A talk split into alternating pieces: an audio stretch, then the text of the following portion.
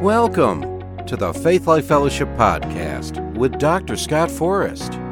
In today's message, Dr. Forrest presents his teaching, The Christmas Story Unpacked.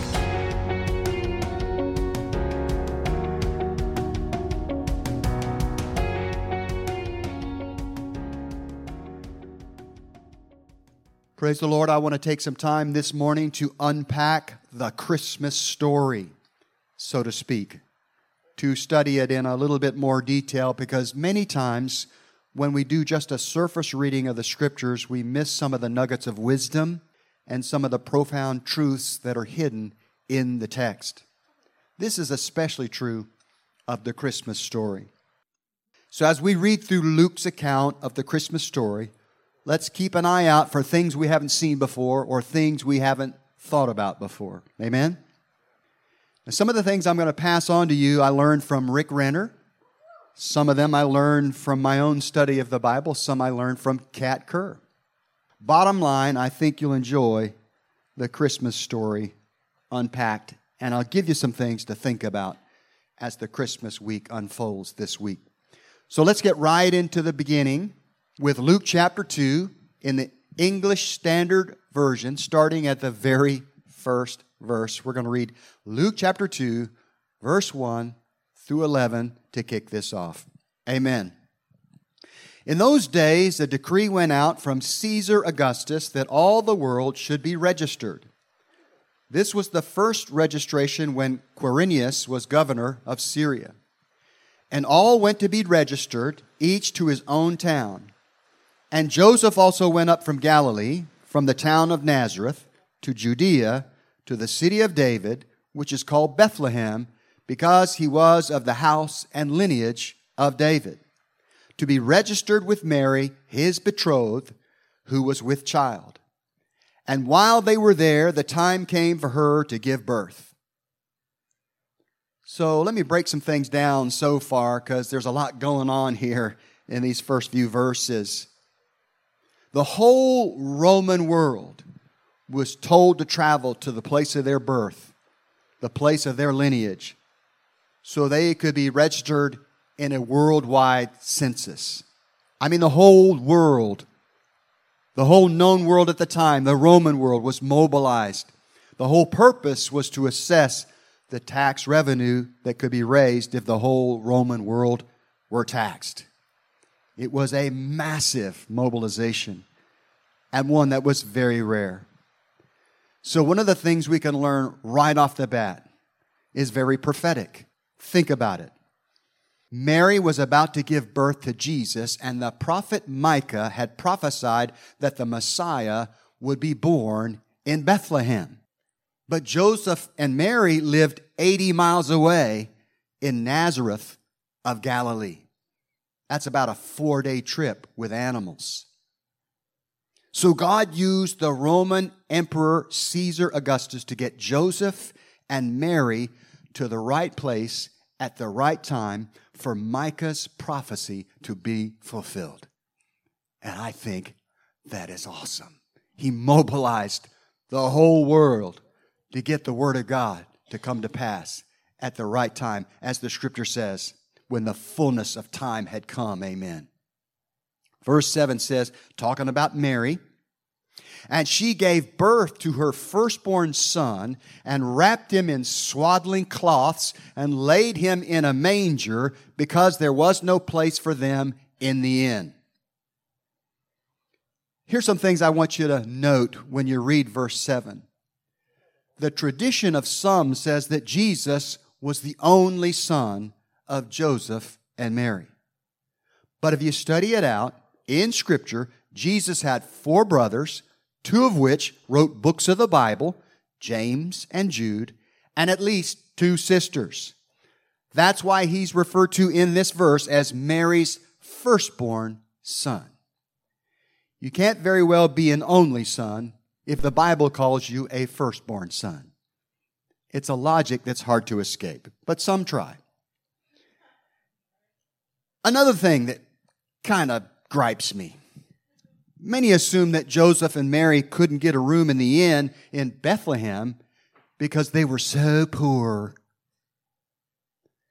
Now, while it is true that they ended up spending the night, that Jesus was born in an animal stable, most likely a cave of some kind, and had to put him in a manger or a feed trough, but it wasn't because they couldn't afford a room. Think about it. Joseph cares about his betrothed, Mary. He puts her on a donkey. She's 9 months pregnant. He's not going to trek across Israel 80 miles if he doesn't have the money to pay for a room when he gets there. Again, logic should dictate certain things. Also, most translations render the last part of verse 7 like this. They laid him in a manger because there was no room for them in the inn. Some translations even say because there was no private room available for them. That says to me he had the money to pay for a private room, but there were no private rooms to be had. So dispense with the tradition that Mary and Joseph were broke and poor. He had a thriving carpentry business in Nazareth of Galilee and employed his son as soon as he was able to work. Amen. The last thing I want you to see in verse 7 is this. It says they wrapped Mary's firstborn son in swaddling cloths. And that is very significant. And I want you to take a mental note of that right now. We'll get to it in just a minute. All right, let's talk about the shepherds and the angels, which we pick up here in verse 8. And in the same region, there were shepherds out in the field keeping watch over their flock by night. And an angel of the Lord appeared to them, and the glory of the Lord shone around them, and they were filled with great fear. So here we see that the angel of the Lord appeared to the shepherds, and the glory of the Lord shone around them. If you study the original Greek, this passage paints a picture of a circular beam of light that shined down on and around the shepherds. They were encased in light. You know, one of the things that always comes to my mind when I read this story is the amount of angelic activity that preceded the birth of Jesus. It's stunning. You know, but most people in this day and age, they just tend to think that angelic visitations were commonplace during Bible times. Everybody saw angels. It happened all the time. It was just as stupendous to them as it would be to us for the angel of the Lord to appear and shine down a light that surrounded them with the glory of God. Amen.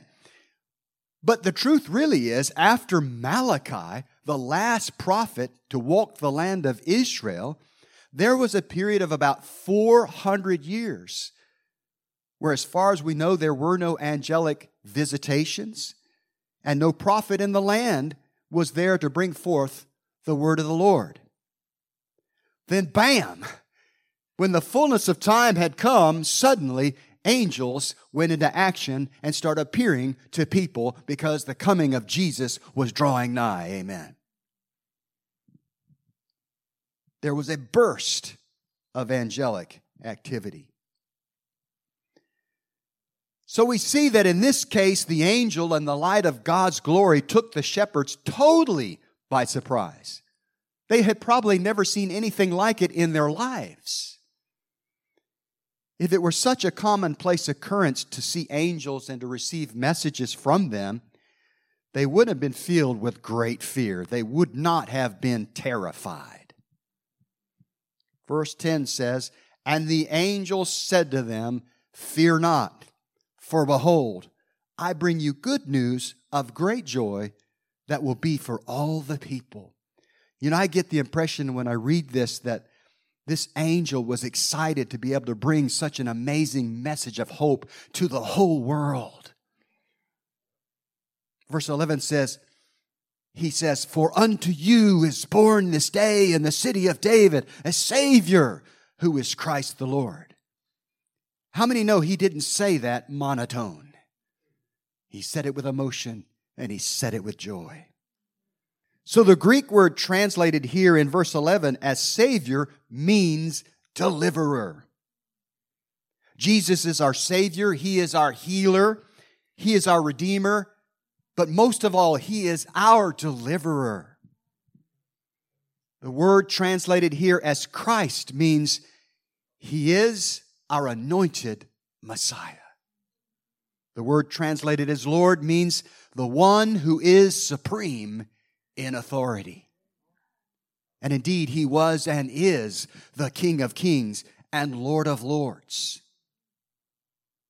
In other words, the angel was conveying to the shepherds a very great mystery, that the little baby Jesus lying there in the manger was in fact God in the flesh.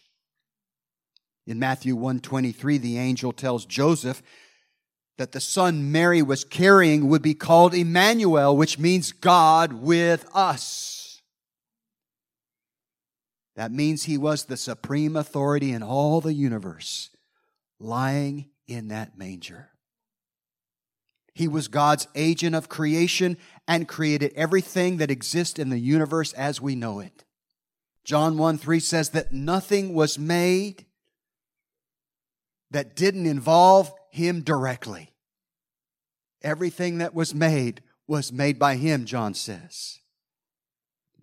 And yet here He was, a tiny little baby, dependent on His mother and others to take care of His every need.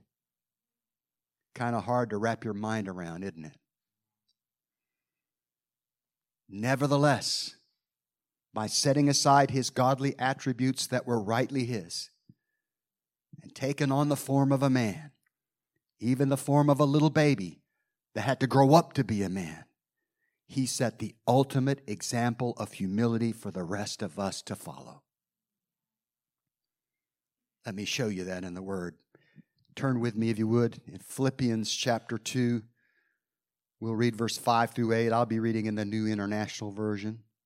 Not normally a fan of the NIV, but I like the way they say things here.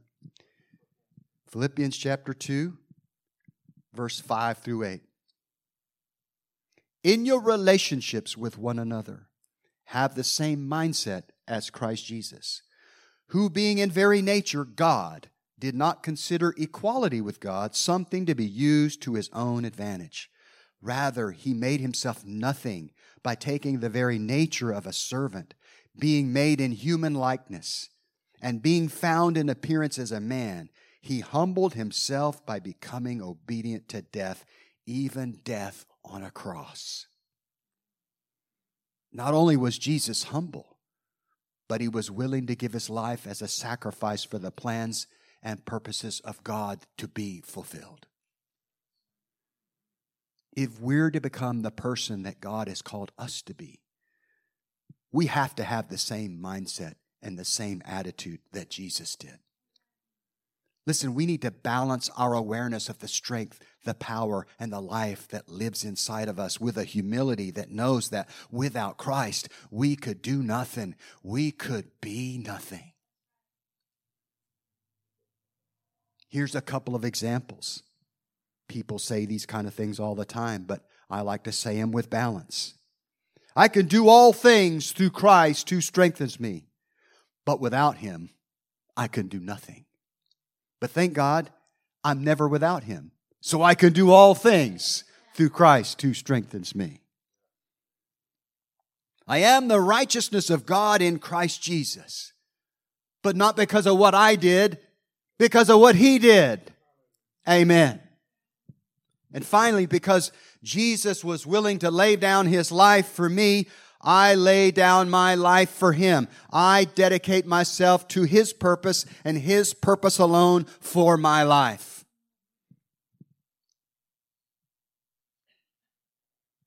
Back to the shepherds. This is really cool stuff. Starting at verse 12. The angel said to the shepherds, and this will be the sign to you. Sounds pretty important, right? And this will be the sign to you. You will find a babe wrapped in swaddling cloths lying in a manger. Remember I said to make a mental note of wrapping the baby Jesus in swaddling cloths?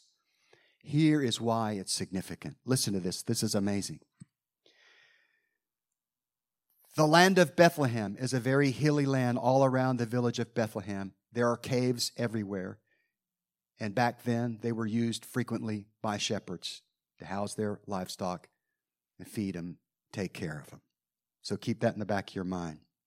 In those caves, swaddling cloths were used to wrap the legs of newborn baby lambs to keep them warm. So it was a sign that the shepherds would be familiar with, because you could find these swaddling cloths in many of the caves that were found in that area, including the one that I believe Joseph and Mary and the baby Jesus stayed in that night. What I'm saying is that Mary wrapped the arms and legs of the baby Jesus to keep him warm after he was born, and the angels told the shepherds to look specifically for a baby who was wrapped up like a lamb. That is significant. I believe that's why they found him so quickly after the angel of the Lord announced his birth. Also significant is this. There was a field in Bethlehem that they called the Shepherd's Field, and they still call it that today. But what's really fascinating to me is this. That field back in Jesus' day was dedicated to raising sacrificial lambs to be offered up in the temple in Jerusalem, just 5 miles to the north. Not only would the shepherds find the baby Jesus wrapped in swaddling cloths, but they would make the connection that he was the promised sacrificial Lamb of God. Isn't that amazing? Do a little digging in the scriptures and you can find some amazing things. What is it John the Baptist said when he first spotted his cousin for the first time in the flesh? Behold, the Lamb of God who takes away the sins of the world. Glory to God. Verse 13. And suddenly there was with the angel a multitude of the heavenly host praising God and saying, Glory to God in the highest, and on earth peace, goodwill toward men. Now, the word translated here as angel is the Greek word which means messenger, and it's easy to see that that description fits this particular angel. But notice after he delivers his message that a multitude of the heavenly host appeared with him and began to give glory to God.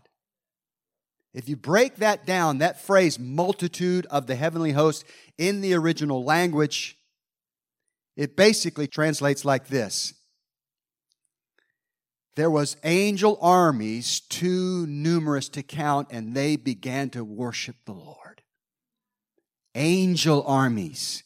And even though they were glorifying God, these angel armies were no doubt fierce in appearance, warriors with armor and powerful weapons, and it must have been a sight to see. Amen.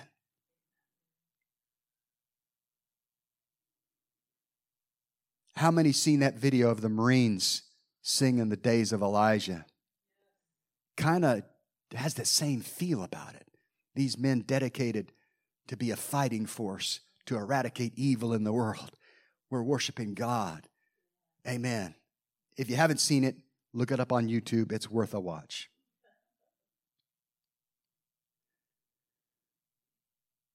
So another thing I think about, now that we know that they're warrior angels, in keeping with their created purpose as warrior angels, they were probably excited to see their commander-in-chief in the flesh for the first time. Hey, there's the boss. We answer to him. Because the Bible says that Jesus was the Lord of hosts.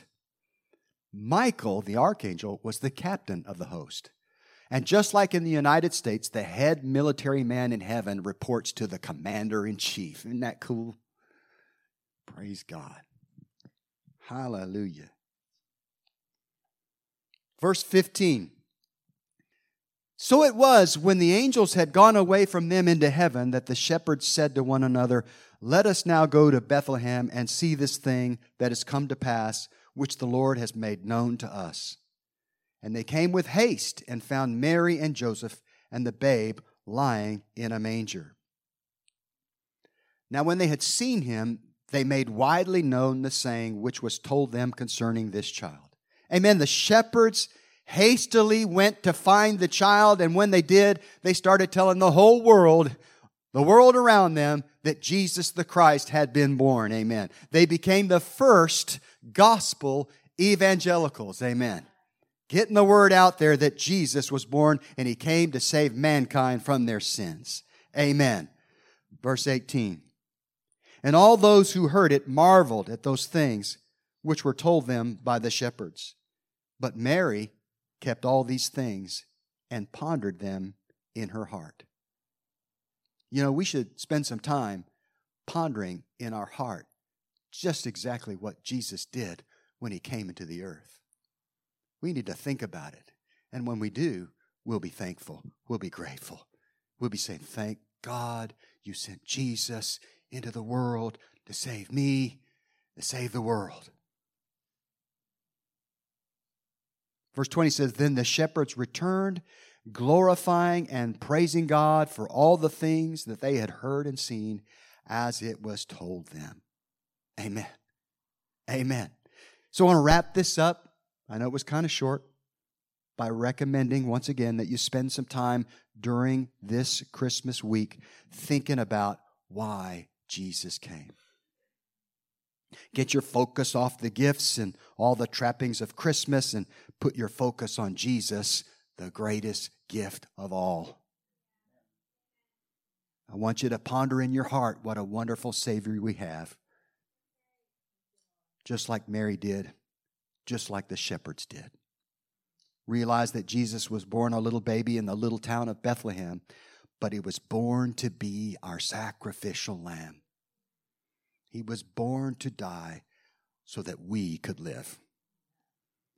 So let me leave you with a scripture that captures the essence of what I just said. I've been drawn to these two scriptures. Everybody knows them, but I've just been claiming them for myself. John 3:16 and 17. In the King James, says it so beautifully. For God so loved the world that He gave His only begotten Son, that whosoever believeth in Him should not perish, but have everlasting life. And here's the part I like. For God sent not His Son into the world to condemn the world, but that the world through Him might be saved. Amen? Amen.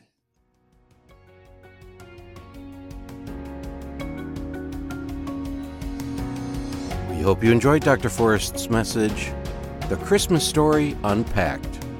If you are in the Wilmington area and are looking for a place to worship, come join us on Sunday at 10 a.m. for coffee and fellowship and 10:30 for worship and service. If you would like to learn more about us and hear more of Dr. Forrest's teachings, visit our website at gofaithlife.com. Also, visit and like our Facebook page at Faith Life Wilmington.